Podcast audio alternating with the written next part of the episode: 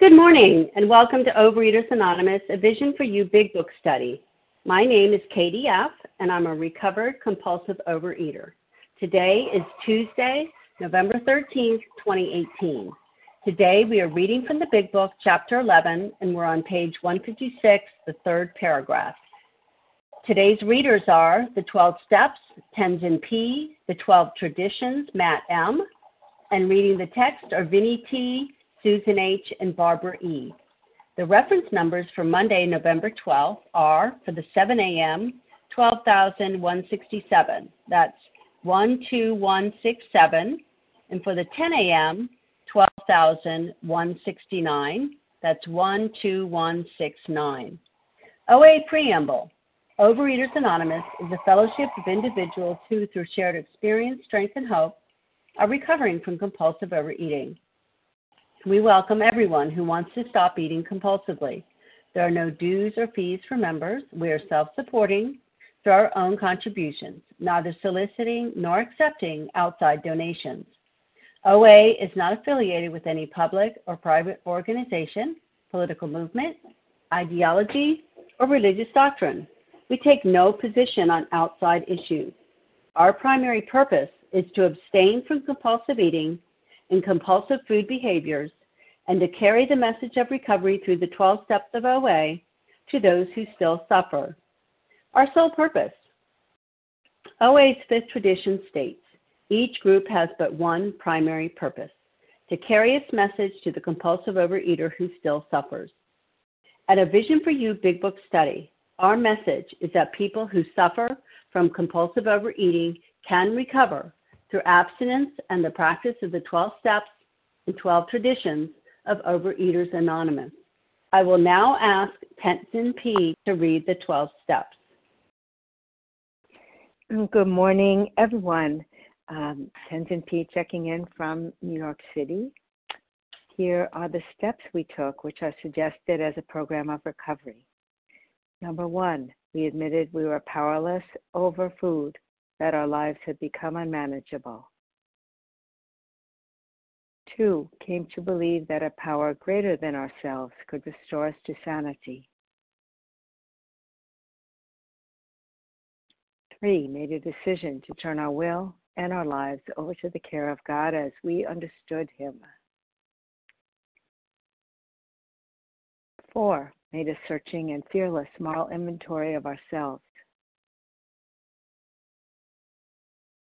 Five, admitted to God, to ourselves, and to another human being the exact nature of our wrongs. Six, we're entirely ready to have God remove all these defects of character. Seven, humbly asked Him to remove our shortcomings. Eight, made a list of all persons we had harmed and became willing to make amends to them all. 9. Made direct amends to such people wherever possible, except when to do so would injure them or others. 10. Continued to take personal inventory and when we were wrong, promptly admitted it. 11. Sought through prayer and meditation to improve our conscious contact with God as we understood Him praying only for knowledge of His will for us and the power to carry that out. And 12, having had a spiritual awakening as the result of these steps, we tried to carry this message to compulsive eaters and to practice these principles in all our affairs. Thank you very much. Wishing everyone a blessed day. Thank you, Tenzin. I will now ask Matt M. to read the 12 traditions. Good morning, KDF. Good morning, everyone. This is Matt M., compulsive overeater from New Jersey. The 12 traditions. Number one, our common welfare should come first. Personal recovery depends upon OA unity. Two, for our group purpose, there is the one ultimate authority, a loving God as he may express himself in our group conscience. Our leaders are trusted servants who do not govern. Three, the only requirement for OA membership is a desire to stop eating compulsively. Four, each group should be autonomous except in matters affecting other groups or OA as a whole. 5. Each group should have but one primary purpose to carry its message to the compulsive overeater who still suffers. The group ought never endorse, finance, or lend the OA name to any related facility or outside enterprise, lest money, less problems of money, property, and prestige divert from our primary purpose. Seven, every OA group ought to be fully self-supporting, declining outside contributions. Eight, Overeaters Anonymous remain forever non-professional, but our service centers may employ special workers.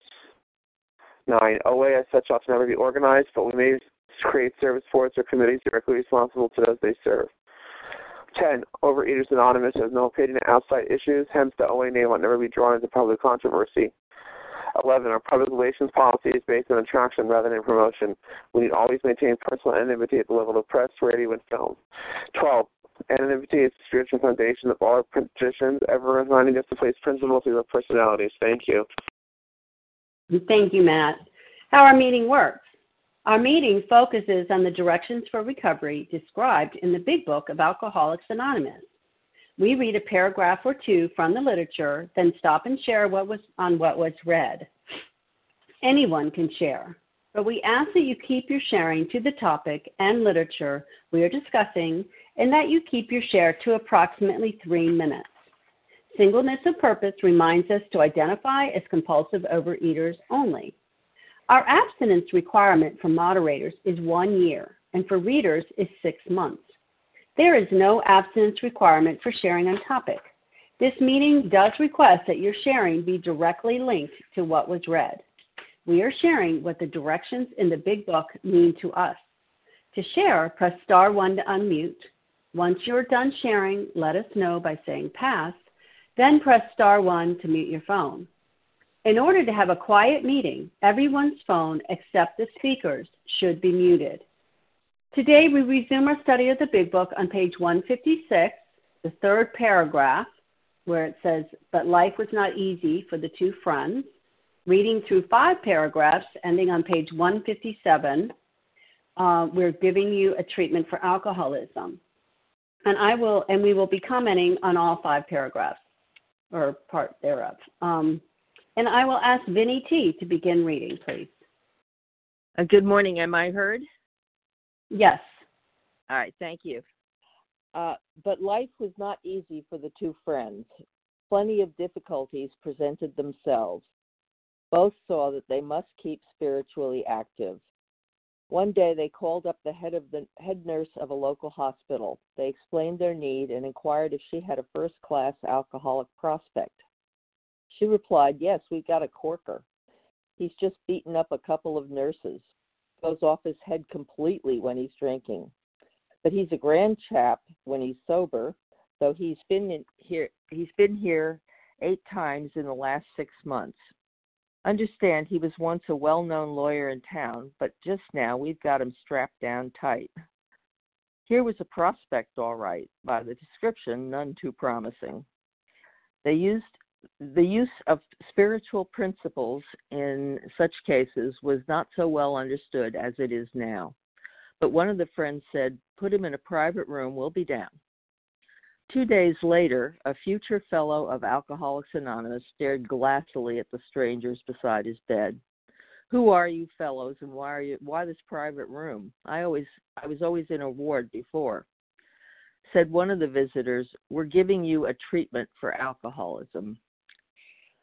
Oh, wow. Um, what I am reminded of is um, where it says uh, keeping spiritually active. Um, there, it's so hard with with overeaters to you know to find people. Um, we can't just simply go up to them on the street or or go to the hospital and find them and and do these kind of things. Um, so what I'm thinking about is is how uh, we struggle to keep our meetings going. Um, I went to one last night, uh, 40 miles away in the rain, in the dark, and uh, it was scary. You know, both directions, getting there and getting home. But I do it because um, the you know having the availability of the meetings being listed uh, on on the website uh, readers Anonymous for the you know telephone uh, directory and everything. It's so important to be there. Just be there. And um, I guess that's that's all I've got to say on that. Thank you. Okay, thank you so much, Vinny. So if you just joined us in the last five minutes, we're on page 156. We read through five paragraphs, starting with "But life was not easy." So who would like to share on these paragraphs? Siobhan. Siobhan. Larry. Magda- Magdalena W. Harlan G. Larry K. Okay, just one second. Magdalena and um sorry, let me get that one written down. And Harlan. Okay, who else? Judith R. Judith R. Lisa J. Lisa J. Let's take one more. Okay, let's go with this. We have Siobhan, Larry K, Magdalena, Harlan G, Judith R, and Lisa J. Go ahead, please, Siobhan. Thank you. Can I be heard? Yes. Okay, great. Um, so I'd like to comment on the first uh, on the first two sentences. But life was not easy for the two friends. So you know, but we're told that while life might not be, we we know from practical experience, while life not may not be easy, after we've recovered, which can happen so quickly. Um, in in my case, five days. You know, after struggling for 47 years, and and it and um, but we told on 86 at the same time, while life not may not be easy, we do not struggle. We take it easy. So um, so life while life can be challenging, we can actually be completely in acceptance 417 to 418 if we're if we're and and that's um, and also it says you know but we must be spiritually active, keep spiritually active, and that was the key um, that I thought that steps was a destination, but it's not. It is a lifestyle, and here's how it works for me. I get up and I and I I get up and I uh, do page 86, and upon awakening, it tells me precisely how to wake up, how to ask God to divorce, because I'm a, I'm selfish by nature, but but not anymore. God's God God has removed my selfishness and and replaced it with this addiction to want to help other people. Um, it didn't happen I didn't do that. People say, "Oh my God, you're I didn't do any of this. It, it 86 is how I wake up. Then I pause when agitated. If something comes up, immediately ask God to re- to remove my whatever's come up and replace it redirect my thinking and my action to others. Step 10, boom, and then I'm um, I seek conscious contact with God by meditating, but um, but also by con- constantly turning to God every time something comes up go right into acceptance eh, 417 to 418 and then you know but this is a constant it's a it's like a triangle for me. My program is trust god. Clean house. Help others. Trust god. I can't afford to have those dishes pile up anymore. And i used to be a big dish piler you know but i'd throw them under the sink because i didn't want you to see what i was eating. You know if i even ate at home but most of the garbage evidence was in other people's garbages anyway. But you know and, and so it's a constant. We must keep spiritually active. This is not like a gym where you go once a day, maybe once a week or whatever. This is every second. This is uh, like every single second to the extent I want to keep free. Tells us page 89 nothing will so much ensure immunity from our next binge as intensive work with others. That's why it's intense. It's got to be that intense, you know, but we can be that free. It is amazing and I and I'm and I'm a recovered available sponsor, and I would love to bring people to freedom, help to bridge them. I don't bring anybody, God does, but I would love to help you. Um, this this we must keep spiritually active. If you are struggling, if you are struggling, I would, I would, I, I, I would, I would lovingly suggest you to read these precise instructions. Go back to page 12, uh, sorry, uh, chapter 7, working with others. Read those. There's precise instructions how to work with others. We don't have to freak out. It tells us exactly how to work with others, and it tells us that there's no immunity like working with others. So that's why we have to work with others, and and through others, we we we we, we grow so much spiritually um, in our program. Thank you. I, I, I pass. Thank you, Siobhan. And Larry K., you're up, followed by Magdalena. Thanks so much, Katie. Appreciate your service this morning, everyone on the line. You know, it says we're giving you a treatment for, they were giving this guy a treatment for alcoholism. See, for a guy like me, um, I didn't fit in very well. And I was really drowning in a pool of my own misery. And this program, you know, one of the things that made this program so very attractive to me is because I wanted to fit. I wanted to no longer uh, separate, but a part of. Because even being abstinent on a diet, let's say, yet full of resentment and fear and self loathing and all those things, that was more painful for me than being high on, you know, Tootsie Rolls or something. You know, it was more painful. And I can't will or wish away my selfishness any more than I than I could have willed or wish away the uh, hundred extra pounds I was carrying around. And you know, what occurs to me as we're, we're studying this chapter entitled "A Vision for You." You know, I've heard I've heard it said that that none of this means anything until it means something to you. In other words, until I'm able to personalize this stuff, I'm going to con- you know continue to pursue this program of action with the same enthusiasm, maybe the same vigor that I you know like a, a, a visit to the dentist. And as long as these steps and traditions are just some vague set of rules for for others, they're not going to mean much to me. But when I begin to personalize this stuff, this guy at some point on the bed there, he began to personalize his stuff and he began to take action. And then before you know it, a couple couple of other people became important to him and his selfishness diminished. And then his world became bigger because his heart became bigger.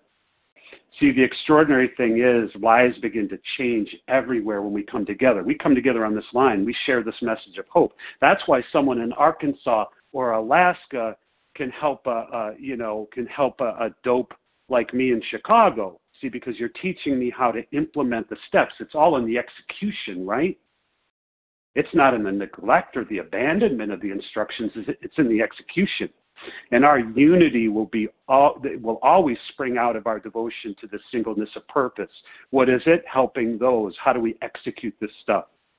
I like listening to Harlan and others because they tell me and they teach me how to execute this stuff, not how to feel better, how to execute.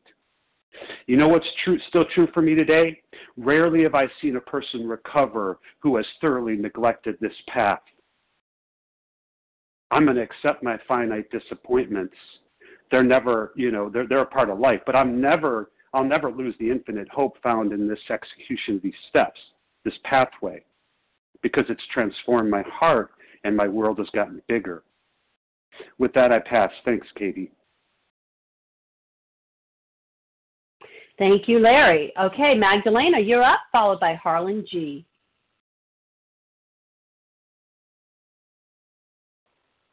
Magdalena star one to unmute. Hello, Magdalena from the UK. Thank you. Um, Thank you. Compulsive overeater, uh, bulimic, and restrictor. Uh, well, the bit, one bit that stood out for me was uh, the bit where it says the man in the bed was told of the acute poisoning from which he suffered, how it deteriorates the body of an alcoholic and warps his mind this has reminded me of myself. This is what I did with food. I can remember being in the rooms of open AA meetings over the years and looking at the recovered AAs and thinking, how do they look so well? How do they look so well? I don't look as good as they do. Um, and this is to do with the program I was in. And it's not until I came into food program that I just started to recognize how injurious my way of eating through my life has been to me. So, serious binging and bulimia, and anorexia when I was young, and now a tendency to restrict. It's affected my body. It's affected my my kidneys, my liver, my adrenal glands, my hair, my teeth, my nails, my gums. So I look at myself and I think, well, yeah, I don't look as well as that recovered alcoholic. So that really speaks to me. So, you know, I know that we are promised physical as well as spiritual recovery in the book, you know, and I, um, I hope for that. But also, as it says here at the beginning, you know, I don't have hopelessness anymore. I'm full of hope. And the hope does come from practicing the 12 step and, you know, being uh, spiritually active in my life and in my program, ready to be able to carry that message which might be a phone call, a word, a hug. It might be simply living a principled life and being attractive as I go about my day. These are the this is the discipline that I've taken on in working the 12 steps. It will never stop. I will be doing this for the rest of my days I will fail sometimes. My character defects will come to the fore. But then every day I've got an opportunity with steps 10 and 11 to talk to people, to reason out, to, to try again, to put those things right with the help of the God of my understanding. Um, I'll pass. Thank you. Thank you, Magdalena. Okay, Harlan G., you're up, followed by Judith R. Thank you very much, Katie, and thank you for your service, and thank you to Team Tuesday. If I sound a little sick, it's because I am. Uh, this is Harlan G. I'm a recovered compulsive overeater in Scottsdale, Arizona. Let's take a look at the sentence on page 156, which is the second sentence of the paragraph we started at, and it said, Plenty of difficulties presented themselves. What were those difficulties? Those difficulties were A, staying sober themselves, and B, they had the knowledge from the Oxford group and they had the knowledge from their own experience that they must pass this on, but to whom?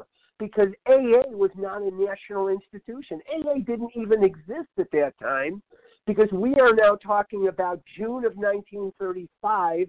They were in the Oxford group. And let's take a look here at this time frame. Let's jump up to page 157.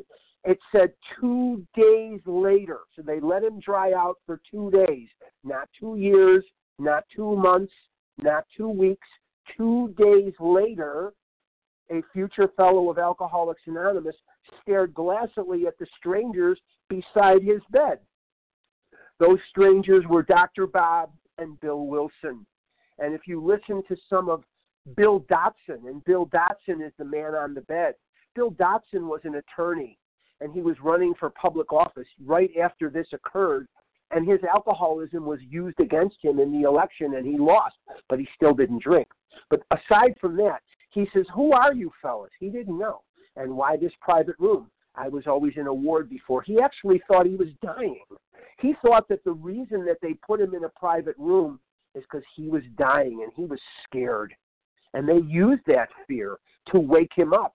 And what we have here is probably the most important person in the world at that time because Bill and Bob didn't know if this was a fluke or not.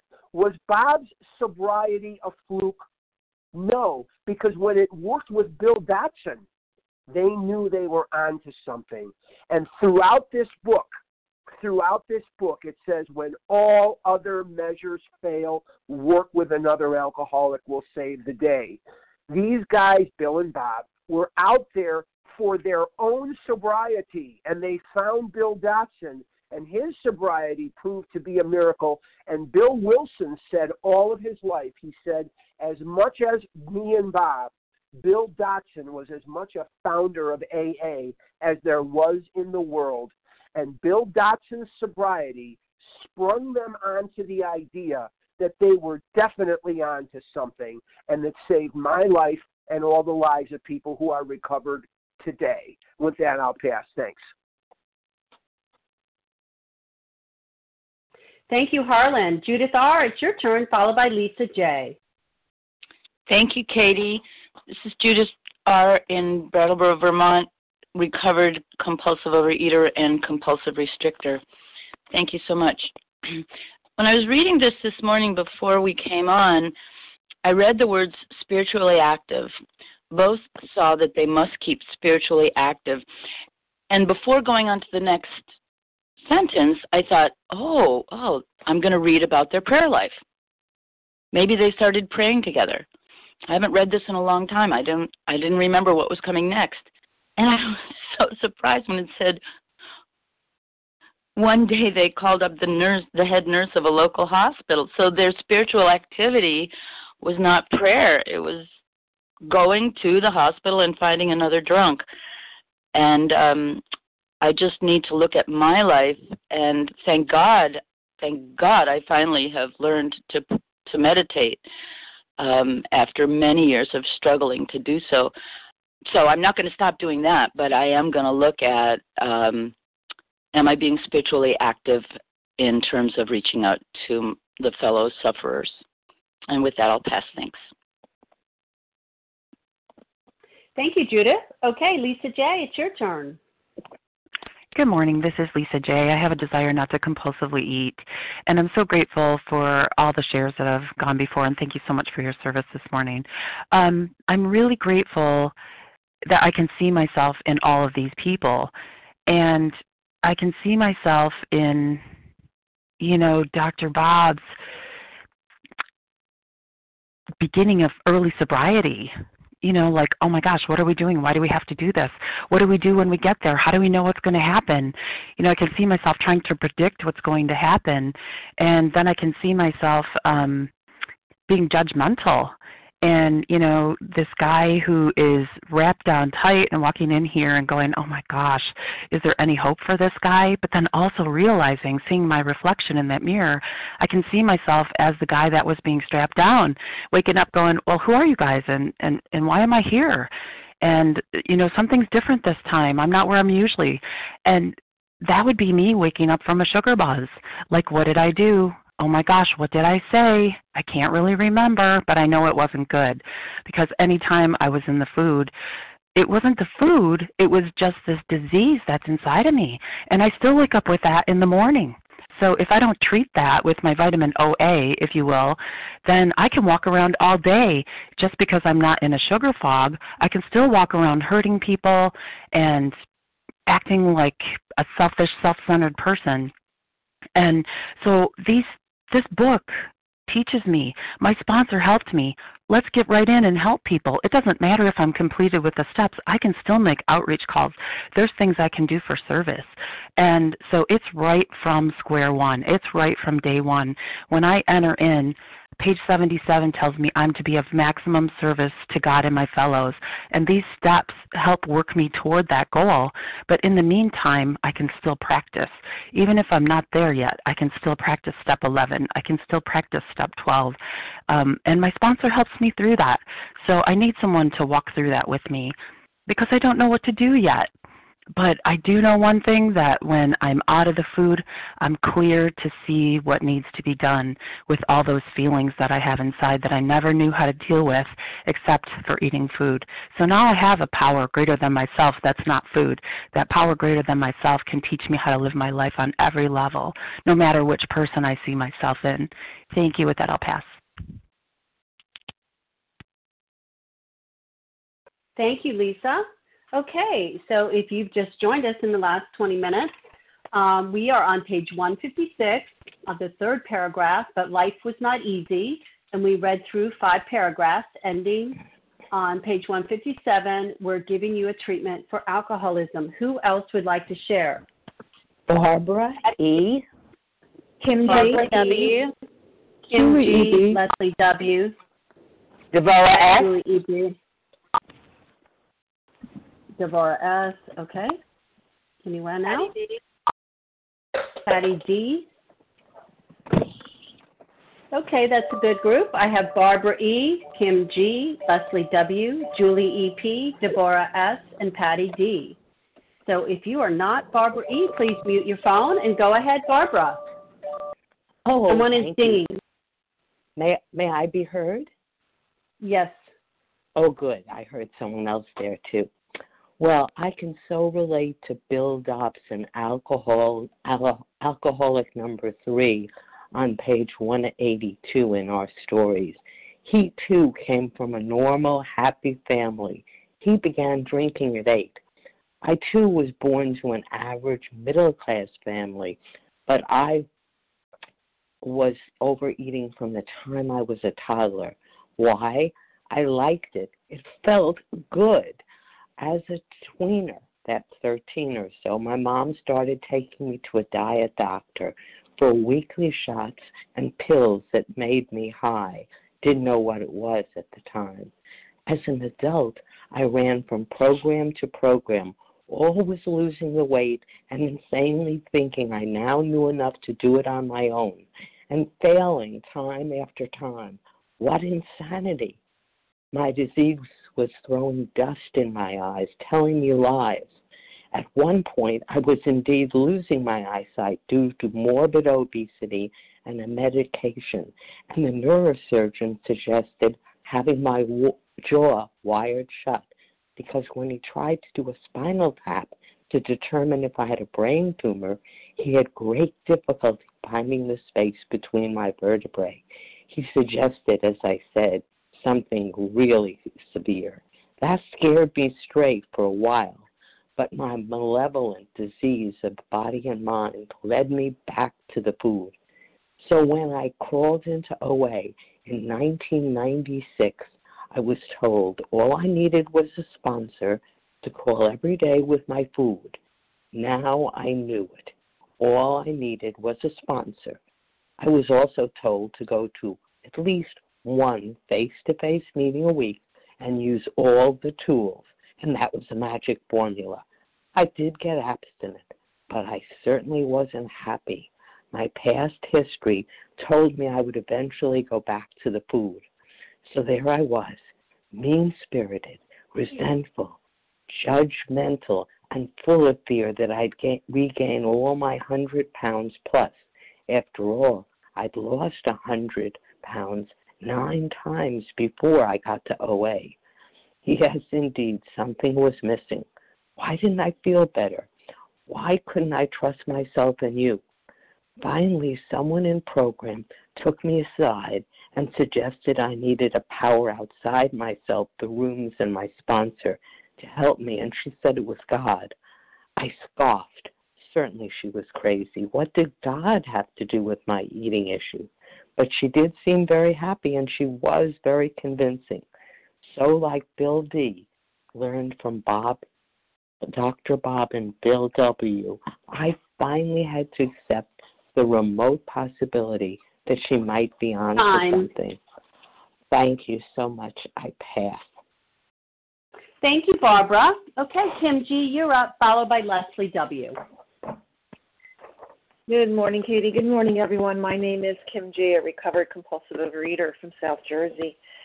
I love, you know, the must, must, must keep spiritually active, which is 10 and 11, and they explain their need, which is step 12. You know, you know, often when I get phone calls, the first question I ask someone is, well, where are you in the steps? And I often hear, well, I'm living in 10, 11, and 12. And I know I said that all the time, not understanding what 10, 11, and 12 even was. Because what I really was, was I was living in restless, irritable discontent. So what did I think? This is my experience. What did I think step 10, 11, and 12 was before I, I started to study this beautiful book?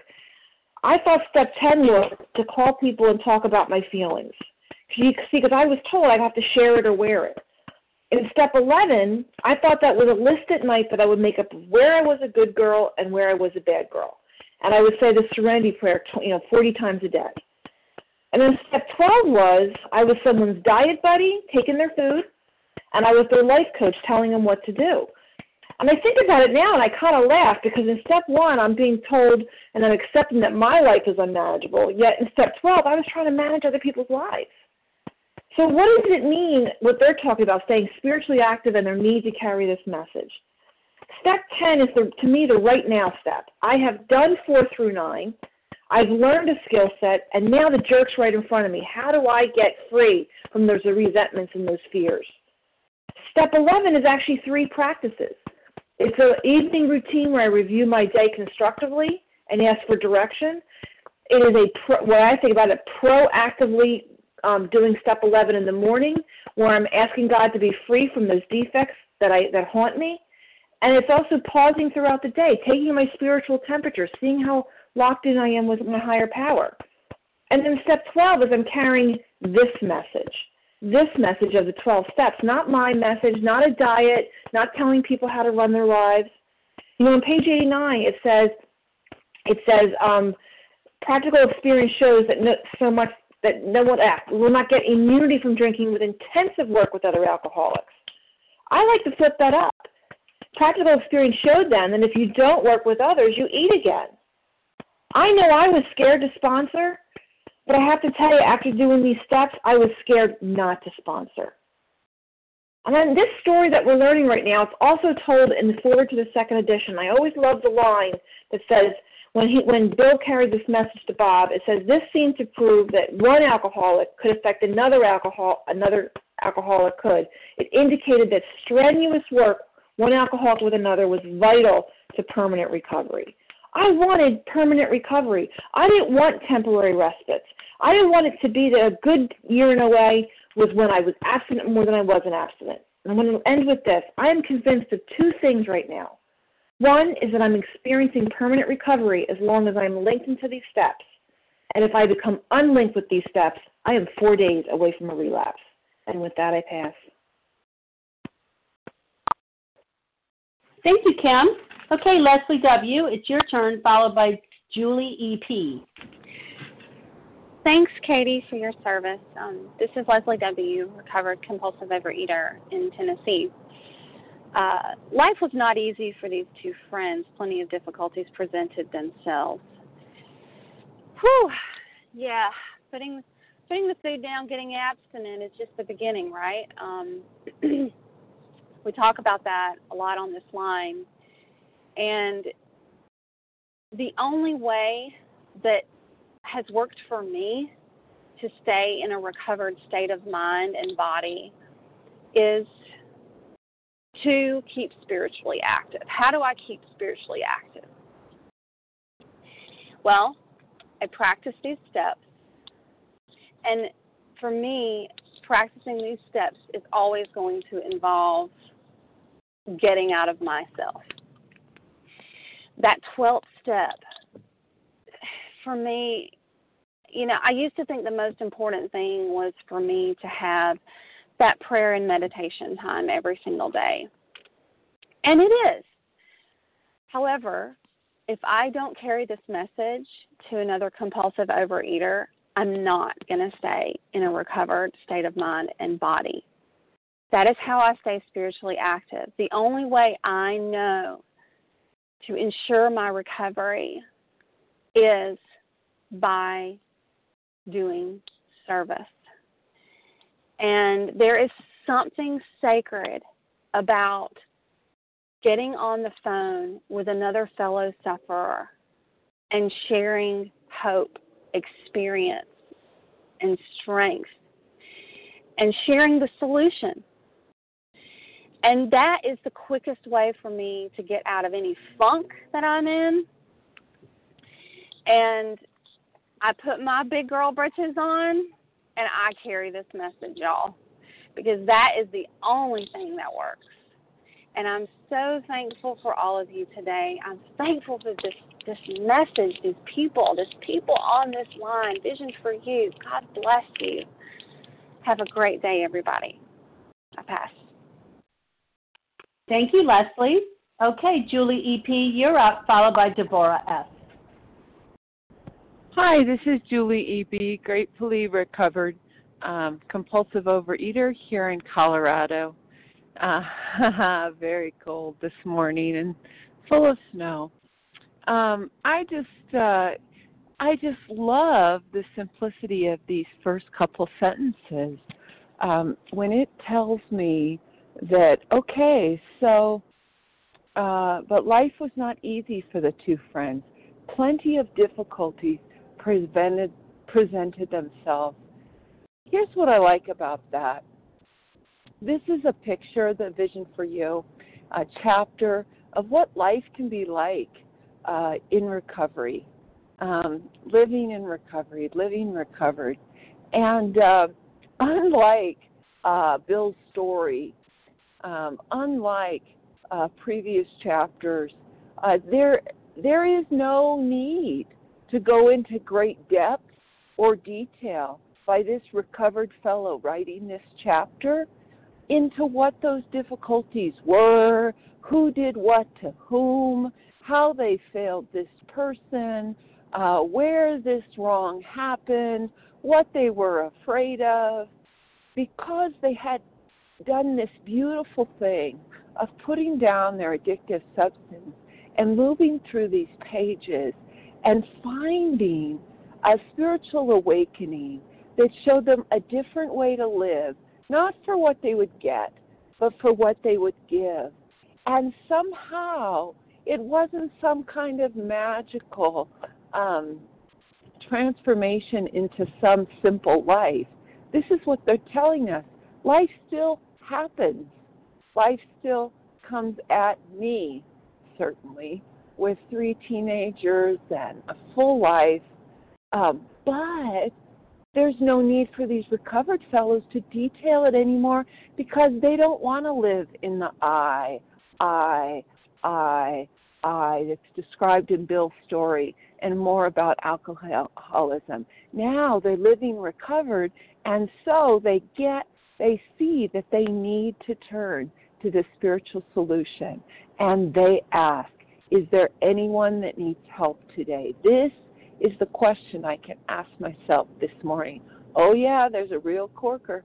Okay, let's do it. They didn't know what they're doing. I don't know what I'm doing today. I've asked that selfish, dishonest, and self seeking motives be uh, removed. I know I'll fall into things. I do fear inventory, resentment inventory, and harm inventory because the things I say and think, these things uh, come up. I have to stay connected to my higher power. But most of all, the spiritual solution keeps me out of I, I, I, I, I. What happens when life presents difficulties? I turn my attention to those I can help. And sometimes there's people close to me, but a lot of times I can be Time. of more happy usefulness with others. Thanks for letting me share, and I pass. Thank you, Julie. Okay, Deborah S., you're up, followed by Patty D. Thank you, Katie, and everyone on the line. Good morning. My name is Deborah S., and I'm a recovered compulsive overeater from New Jersey. And wow, in just a paragraph before, it was he he went around um, um, doing his amends. You know, he he uh, he went around and apologizing for all the people that he had harmed throughout the years, uh, Bob. And then the next paragraph it was, but life was not easy for the two friends. Plenty of difficulties presented themselves, but both saw that they must keep spiritually active. So life doesn't end right there. We make our amends, but we got to keep pushing on. We got to keep we got to keep moving and growing and um, and spiritually fit. You know, I also thought, so what are they going to do? They're going to sit down and pray and and and and just pray and and see what you know what comes to them. No, spiritually fit is getting out of myself, being of service. How can I help another person? And um, that is that's what this crux of the whole program is about. You know, you know, getting out of my my my agenda and what I think I should be for everyone. You know, what I how the world should be run. You know, we hear it so many times in this book. You know, the eyes, the eyes, the eyes. You know, everyone. You know, I'm the director, and everybody should do what I want but it's not that. It's how can I how can I help another person? How can I get out of myself? How can I be of service? You know, destruction of ego. You know, and how the humility that these men showed over here that they know it's not about them. It's about giving it away, helping another person. If I want to keep what I have, I have to give it away, and that's what this paragraph. That's what these paragraphs are showing us. Um, because they found something, they know it. They they weren't drinking um, and they couldn't keep it to themselves. They had an obligation to help more people, and that's what they did. They put everything aside so that they can help another person, and that's what I need to do on a daily basis. It's not just keeping it. And I always thought, you know, that oh, I'll lose weight and I won't eat anymore, and life will be beautiful. But that's not true. Life happens. It's not easy. Things happen in life. It's not always smooth sailing. But there's a solution here, and the solution is getting out of myself, being available for others, and and that's growth, and that is and that is getting spiritually fit, um, because that's what God wants from me today. And um, really grateful for these pages and for what it teaches me. And with that, I'll pass. Thank you so much. Thank you, Deborah. Okay, now we have Patty D. Hi, this is Patty D from uh, I'm Gratefully Recovered from outside of Charlotte in rainy North Carolina. Can I be heard? Yes. Okay. Um, thank you so much for all the shares this morning. Some great shares. Um, and again, what struck me on this page was how they had great difficulties. And I loved what uh, Siobhan shared when she said she lives her life in a triangle um, with God, surrendering to God first, cleaning house, and then helping others. And I think that just summed everything up so well because, you know, right now I'm just living in the gratitude of being recovered. However, um, I'm really struggling with some issues at home. And what's keeping me recovered and away from the food is continually working the steps and staying on my side of the street and keeping that clean. And it's not easy, it's hard, but I don't want to go back to where I was. I want to stay close to God and do what I'm responsible for. And so that's where sponsors come in and spoke with my sponsor last night who helped me so much. And sponsoring comes in. Um, just starting to sponsor someone and just helping someone else. It's all about getting out of yourself and staying there and staying spiritually fit, just like it says today in the paragraph. Even though it was just a small part of what they said, it's huge. And it's helping me stay sane in a very difficult time in my life. And it's also helping me stay recovered. And it's so critical to help others that I, I just can't emphasize it enough. And when I first started in the program, I was so hesitant to do that. I just, um, uh, it was hard, but it was just so important. So if there's anyone on the line struggling um, to do that, please just reach out to other people. We're here to help, and please help others in any way that you can because that's the key. And with that, I'll pass. Thank you. Thank you, Patty. Okay, we're on page 156. But life was not easy. The third paragraph read through five paragraphs, ending at we're giving you a treatment for alcoholism. We have time for uh, three more people. Well Jen A. Russ, Jen, A.M. Hi, and this is Leah. Raquel. Okay. I'm sorry, Raquel, but we'll not be able to get you on this first hour, Oh. but hopefully you can stick around. Okay, Russ M., go ahead. You're up. Followed by Jen A., then Leah M. Good morning, Katie. Good morning, family. Uh, Russ M. Recovered Compulsive Overeater outside of Philly. I'm going to make it quick. This passage, these paragraphs, just uh, hit me in the heart. And I'm so glad those guys were alcoholics and they, they developed a solution.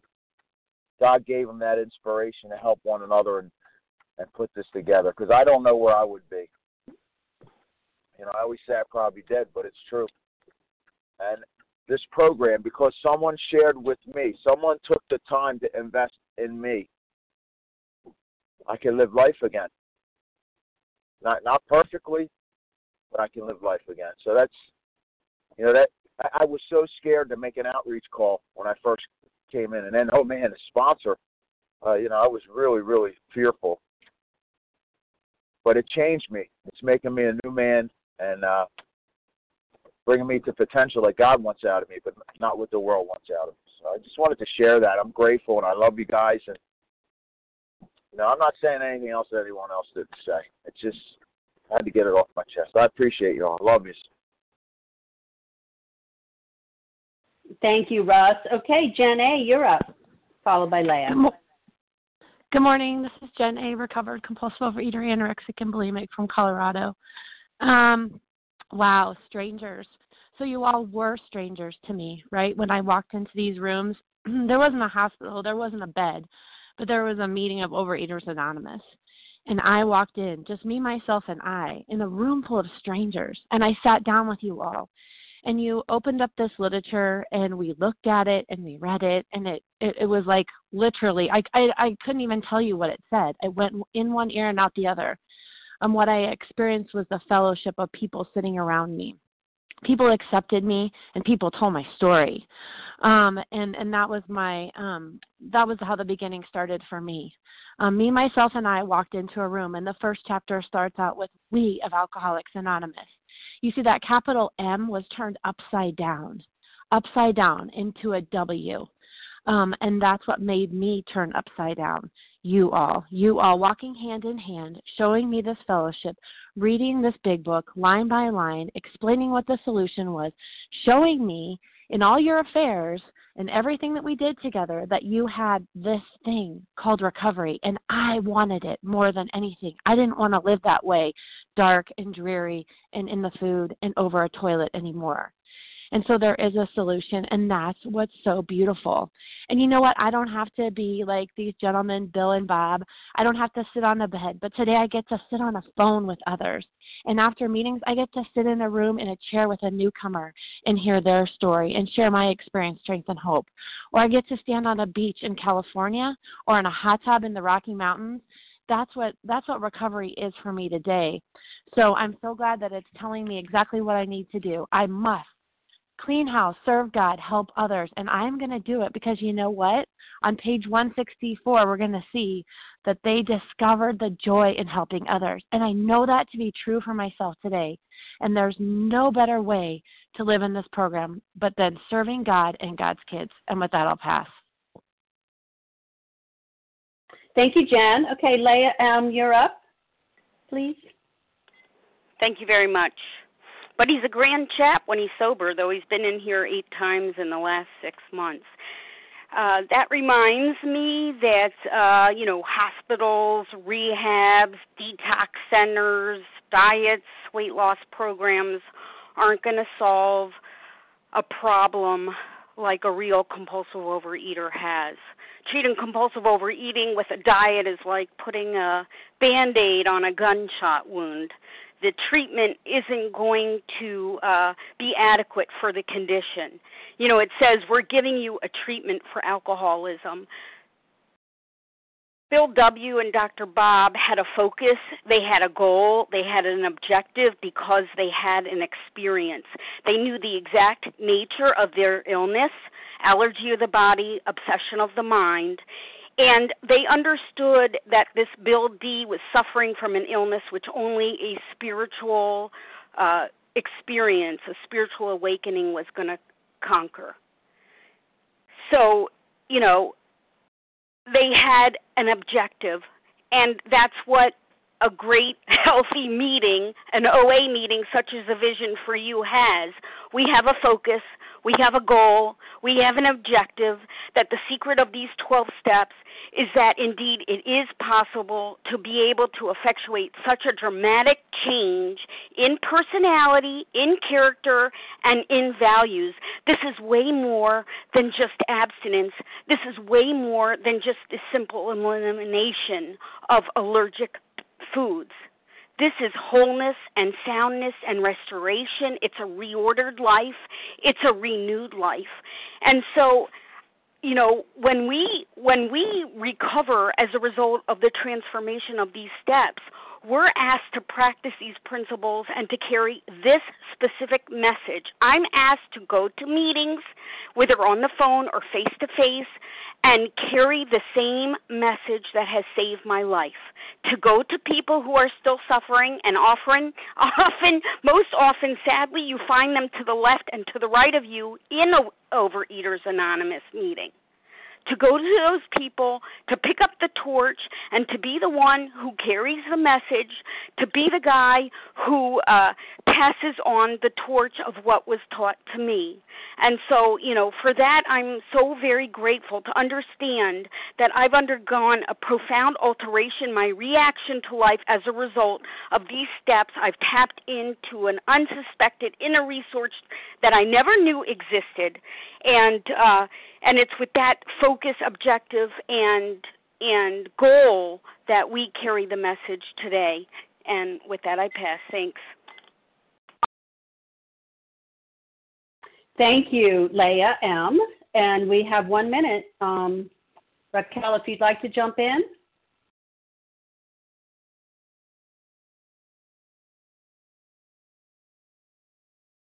Okay, well, I'm going to just go ahead and share. Okay, go ahead hello, and I, I will call in the next hour. Thank you so much. Be well.